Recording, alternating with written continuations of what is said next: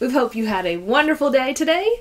We want to talk on guilt that women feel quitting their jobs to become homemakers. We have tons of comments of a lot of ladies saying, Thank you so much, been feeling a lot of guilt. Wonderful to have positive testimonies. We struggled with that because I asked you to quit your job and you struggled with the anxiety of what is everyone going to think because you're going against a cultural expectation Mm-hmm. And everyone thinks, oh, you're just going to go home and watch Netflix and eat Cheetos. Yeah. and it took me two months from you telling me to quit my job before I actually did quit my job. I felt like I had an encounter with the Lord that uh, made me put in my two weeks the next day. And all of those things that I feared of what people would say, think about me did happen. I had a lot of people ask me, What are you doing? Uh, what will you be doing? And I didn't have another job lined up to tell people, like, oh, well, I'm going to this. And we didn't quite know how to articulate it either. We just were get, coming from this place of knowing, okay, this way that the culture lives is not how we want to live. and it's not working for us. Yeah.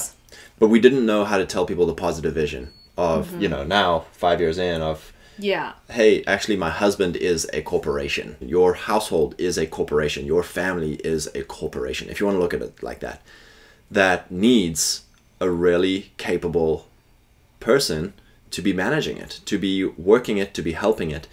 And so we didn't have that kind of language or, or picture for any of it. We just knew, hey, I need help. We need to figure out our life in a way that we're not missing each other because we're living opposite lives. Yeah, I think that was our big thing was before we got married, we said we didn't want to be a couple who lived opposite lives. When you just go as culture tells you to go, you end up living separate lives because mm-hmm. you're we were both working.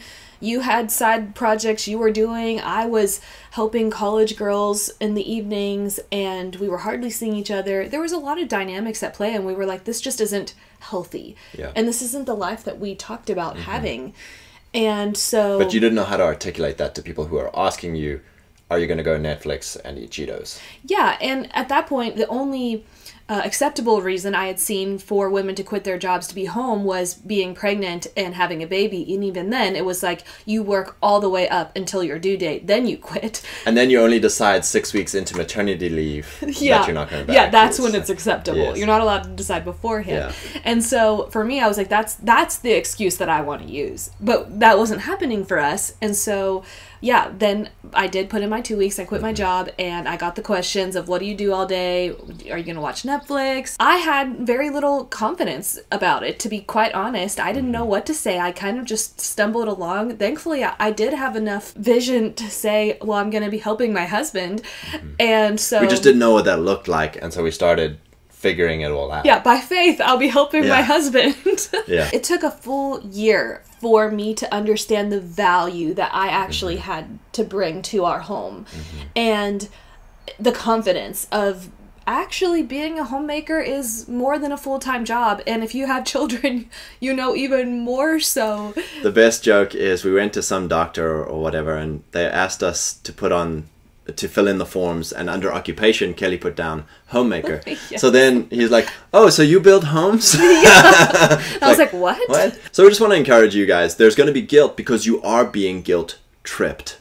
The culture, the big popular culture, the conveyor belt that is just pulling everybody along to be maximum consumers, two income households, mm. go get taxed, go consume, outsource your children, outsource your entertainment, outsource your life. That system is dependent upon the wife being a full time worker. And so when a family decides that they're not going to be a part of that system, there's a lot of guilt that is put on to try and pull pull you back into the popular culture of like why do you have to go against the culture? Why do you have to be so weird? Why do you have to say the things that you say? Why do you have to do this? Why do you have to be difficult? Why do you have to be difficult? And it's like well we don't want to live that we don't want the outcome that that is conveying us toward. We want a different outcome. And so to have a different outcome we want to follow god's ways And so, how do you overcome the guilt thing? I was in a coffee shop the other day and I happened to overhear the lady behind me, and she was in her 60s, retired to be a homemaker, and she was just telling how guilty she feels and how all of her friends are working, and she feels so guilty being at home. And she's asking this lady for advice um, because she doesn't know what to do. And I was sitting there thinking, this is a huge problem across all ages. For some reason, there is this lack of value given to women in their roles of the home to the point where a woman who has worked her entire life now is lost now that she's quit her job. She doesn't know what to do with herself. I came home and I'm telling Scott this whole thing, and we were like, one, this is the importance of getting into scripture and meditating on God's word. When you are in a place of feeling a lack of vision for your life, read Proverbs 31. She was the ultimate home economy woman. She was constantly working for her household, benefiting her household. There was so so much work to be done, and a lot of times the Proverbs 31 woman gets misconstrued into boss babe and a reason for a woman to go get a career. But if you read it, she was under her husband's authority. Everything she did was to bring her husband honor, to bring her household honor, and to benefit those around her. She was the general manager of her household corporation. Yeah. And then that ties into being in community with other people who have these same values. That's why this lady in the coffee shop was having such a hard time was because all of her friends were still working those career jobs. And that's why you had such a hard time. It is why because I didn't have I didn't know anyone who had this vision for homemaking. My mom was a homemaker. Praise God. I'm so thankful for that. And I think that's why I always wanted to be a homemaker was because I did grow up with my mom being home with us kids and I wanted that, but again, I was like, well, I don't have kids yet. So, how can I do that if I don't have kids? And I grew up with my mom basically being the general manager of my dad's businesses and life uh, my brother's wives run all of their businesses and lives. So for me, I'm like, oh yeah, my wife's gonna be my helpmeet. Like my wife and I are gonna do stuff together, and she's gonna like help me run everyone stuff. does stuff together. Mm-hmm. Like your parents got to travel together. Yeah, and, and so that's why for me, like I was so confident of like, yeah, quit your job, let let's do stuff together. But like you, why are you working? but in our church life, in our social groups, in our all the people we were around, no one was doing this. no, and so that was that was very challenging. Whereas now, the church we're in, there's not a single lady who's asked you, oh, so what do you do? No, it's been so wonderful. And even one of my friends I made, she's newly married, and we started going to the church at the same time. And she also was like, You're at home? And I was like, Yeah. She's like, I'm at home. And it was so cool because she didn't have kids yet either. And there wasn't this like, pressure from each other that you often get when you meet when I meet girls my own age that uh it's immediately like what do you do? And i'm like please don't ask me what i do. Please don't ask me what i do. Although i do feel i've grown in confidence of that uh anyways because i'm like you know what? Saying homemaker isn't really helping people when you tell them what you do, I'm a homemaker, it's not super helpful because people don't know what that means. And so a lot of times I'm like, oh, well, I help my husband with whatever he needs. It's such a blessing because I have total flexibility in my schedule. So if my husband goes out of town, I can go out of town with him. And I have a garden, I have a apothecary, I like to grow my own herbs so I can make tinctures and salves and and give an exciting vision for people who have no clue what it means to be a homemaker and that again is the blessing of being the church in the church that we are a part of is all of these women have full plates you don't look at them and think oh like they're just Netflix and Cheetos. yeah home dilly dallying around it's like these are very productive women they know what it means to run a household to run a family and it takes a lot of organization skills diligence discipline. You don't look at a homemaker and see lazy. You look at a homemaker and see that she has a vision for what she's doing and and that takes time. It takes time to grow in confidence I feel like, again, I am still learning the ways of managing systems. I'm like, okay, I naturally am not great at organizing. I am kind of a cluttered person. So I'm constantly praying and asking the Holy Spirit, can you help me with creating systems? For organization, for managing our household. And I think that's another thing too is when you're at home, you have the opportunity to really be focused on hosting the presence. You have the opportunity to be playing encouraging podcasts, to be playing worship music, and to really create an atmosphere of beauty and joy and peace.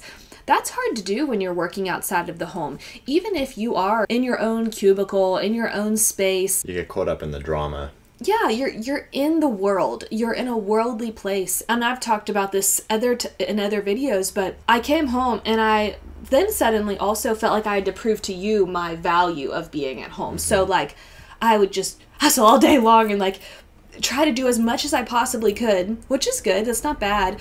But I realized part of the reason why I was hustling so hard in the home was so that way when you got home, I could tell you all of the things that I did so you wouldn't second guess me being at home. And I don't know how long after that, I think you caught on to what I was doing. You were like, you know, you don't have to like tell me everything that you're doing during your day. I would be happy if you sat outside and read a book. And when he said that, it like immediately gave me this like freedom of okay, there are going to be some things I do as a homemaker that you don't see, like studying and learning how to have a garden or uh, learning how to create fire cider. Those are things that, like, okay, I'm going to read how to do this, or I'm going to sit and read my Bible and get into the Word. If you're in your, the Word for an hour, there is not an outward, like, obvious fruit, but there is an obvious inward fruit in how you carry yourself, the peace that you exude. There are major differences in days that I have been in the Word and I've gotten time with God, I've journaled, I've made time to be in my Bible and to pray and to talk with God versus days that I am trying to just get things done for the sake of being done. So I think that that's something to be mindful of. It says in Proverbs 31 that her husband's heart trusts in her. So Kelli, like I trust her. She's a grown lady. You know, this is where all the feminists are like, "Oh, she's a slave, and you're treating her like a child, and she's not stupid." It's like, yeah, my wife's a very capable and intelligent adult. I don't need to wonder. Oh, I hope she's not watching Netflix and eating Cheetos, because that would be like, oh, she's a child. She's an imbecile who can't manage her own time. She needs to report back to me, give all this stuff. No, I trust her. We plan every week. We have a weekly plan of here's all the things we need to get done and I trust her. I trust her to use her time. So if she wants to read a book, if she wants to play worship music, if she wants to clean and do a deep clean or do a thousand projects and go be a maximizer and yeah. get busy, I don't mind. She she is fully capable of making decisions. I trust her. I married Kelli to be my helpmeet. I didn't want to have to manage her and have to tell her what to do and have to teach her how to be a capable person. She's intelligent, she's capable, she's a Proverbs 31 woman. If things are getting done, I don't have to micromanage her. It's I'm sure yeah. if there you know, there's both of us we set goals, we're like, oh man, this isn't getting done and we have to get on each other about, hey, yeah. have you done that thing?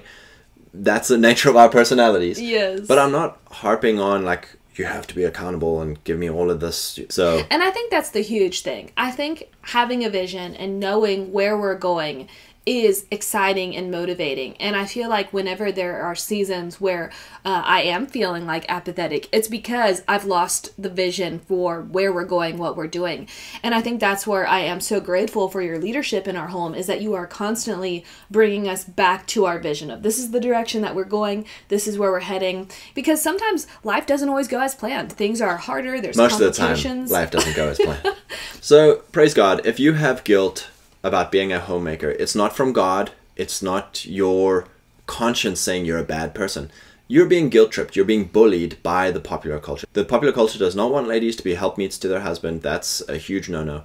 It does not want them to be raising their own children. That's a huge no no. And so you're going against the popular culture. You're experiencing a societal expectation that is bullying you to keep in in that culture. So it's not a guilt issue. It's a cultural expectation issue. It's a fear of man issue. Don't fear man, fear the Lord. Get into the Word, see what the Lord says about your role and your purpose. Get around other people who are doing it to encourage yourself with their testimonies. Read testimonies, watch testimonies, get around people uh, who are encouraging this. And then just bumble into it. Bumble into yeah. your direction. You know, we, we don't know how you're going to do it until you do it. Yeah, the um, best way to learn is just by doing it and seeing what works for you and your personality and how you function. Mm-hmm. So praise God. God bless you. We hope you enjoyed today's episode. You can support our channel by leaving a review on Apple Podcast, or if you would like to purchase from our shop, our website is home with Kelli K E L L I dot Co. We have organic rooibos that we bring in from Scott's home country of South Africa. It is a delicious, no caffeine tea, loose leaf. It is so good, iced or warm. And I also have some vintage home goods in the shop, and I make some hand bound journals, which are also available. We hope that everything that we share is an encouragement and a blessing to you and your family.